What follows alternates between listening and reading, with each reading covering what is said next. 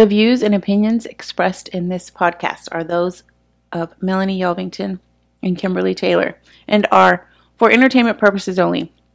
We mean no disrespect to the victims nor their families. Thank you for listening, and don't forget to hit that subscribe and follow button and like us. Veil of Humanity is a weekly podcast where we give you a look behind the human like mask killers wear. So let's dive on in. What is up, my crime crazy people? This is your producer, Courtney Santos, and host of our new segment, Kajibana, or more commonly known as the Red Spider Lily. Red Spider Lily symbolize death, final goodbyes, abandonment, and bad luck.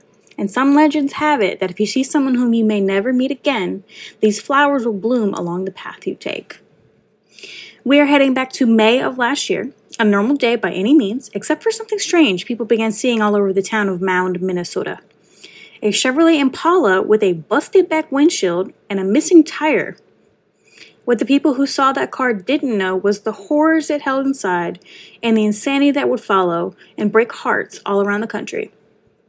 Now, that day, officers received reports about that vehicle stating, and I quote, a citizen saw the vehicle at a gas station not long before the traffic stop.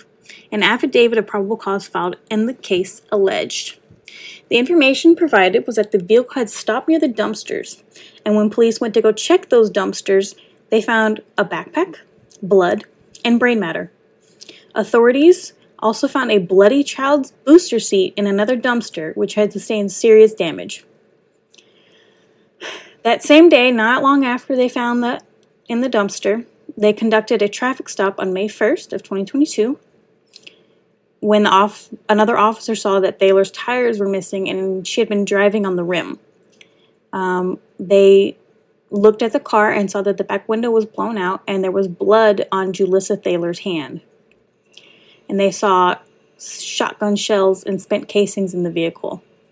Now, Thaler was actually initially released from the scene. They left she left her car there with the police officers, but she was later arrested after the police found her son Eli Hart's body in the trunk.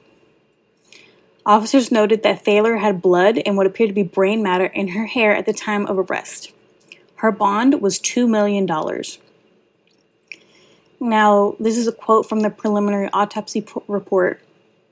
The findings revealed that Hart, the little six year old boy, had been shot multiple times, possibly up to nine times, including shots to the torso and head they estimate that this happened on May 19th of 2022.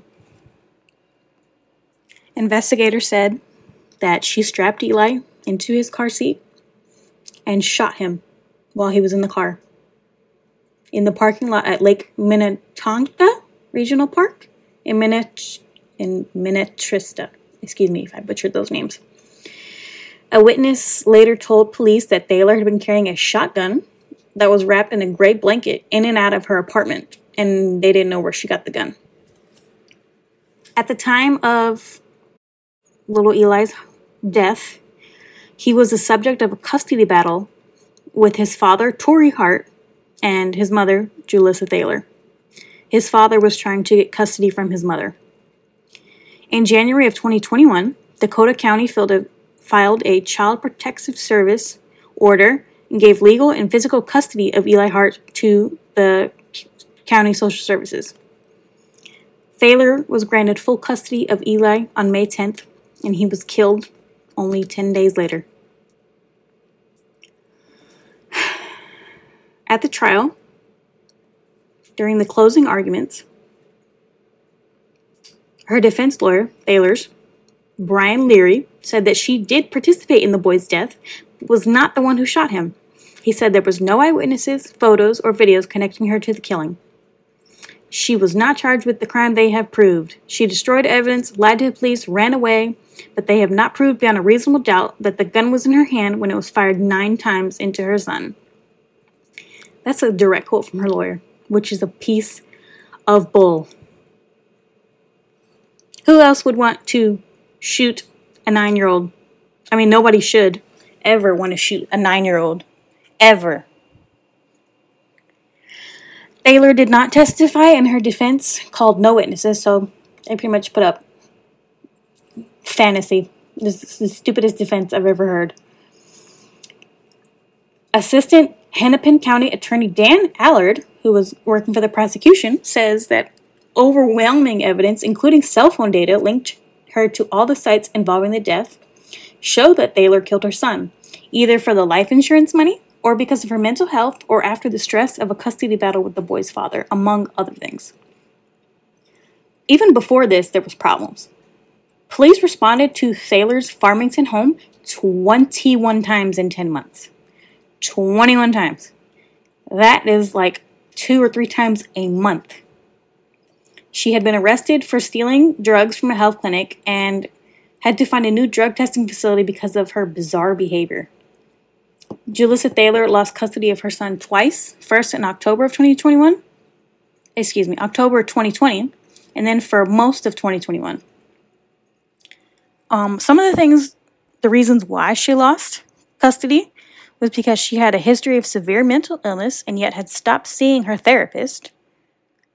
She repeatedly had unstable housing, including being forced to move for violating her leases. She failed to complete a parenting education program for missing too many classes. And she failed to remain law abiding, including facing a charge for stealing drugs the year before. So, not winning any Mother of the Year awards. And even during her trial, like the defense was negligible, as if they didn't do one at all. I mean, how could they when her cell phone history spoke volumes? It included, and this is just a few, there's so many more, how to keep a child away from the other parent with visitation, how to fake being home to the cops, how much blood can a six year old lose? Are you joking me?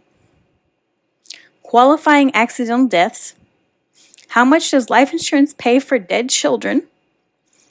and yet she had no remorse, even as she was being sentenced to life in prison without parole. She should have gotten the death penalty, in my opinion. The death penalty is what she deserved. She stated, and this is a direct quote I'm innocent. Fuck you all. You're garbage. And the judge clapped back, like, yes, clap back. The judge responded to her and said, Miss Thaler, I don't know that that's appropriate here, Judge Quam said. The worst thing that seems to happen to parents is to lose their child. It's worse, though, when you don't lose your child to something like cancer or an accident. It's when someone takes that child from the world. What I can't imagine, nobody can imagine, is when the person who takes a child from the world is the one that brought that child in.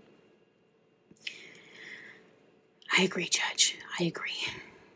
Julissa Thaler, 29 years old, as of this year, was found guilty of first degree premeditated murder and second degree intentional murder as of February 8th.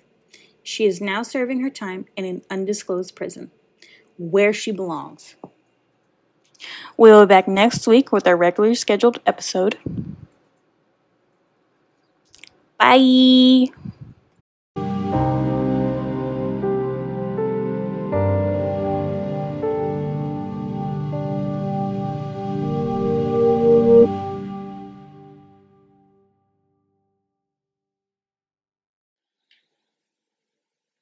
All right, my crime crazy people. We will be back next week with a brand new episode.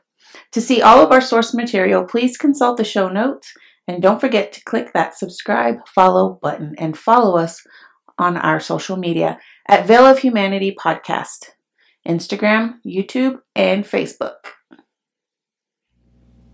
Hosted by Kimberly Taylor and Melonie Yelvington, produced and music by Courtney Santos edited by Courtney Santos and Xavier Foster, a Bronc Bay production. Okay, Bronc, tell them we will see them again next week.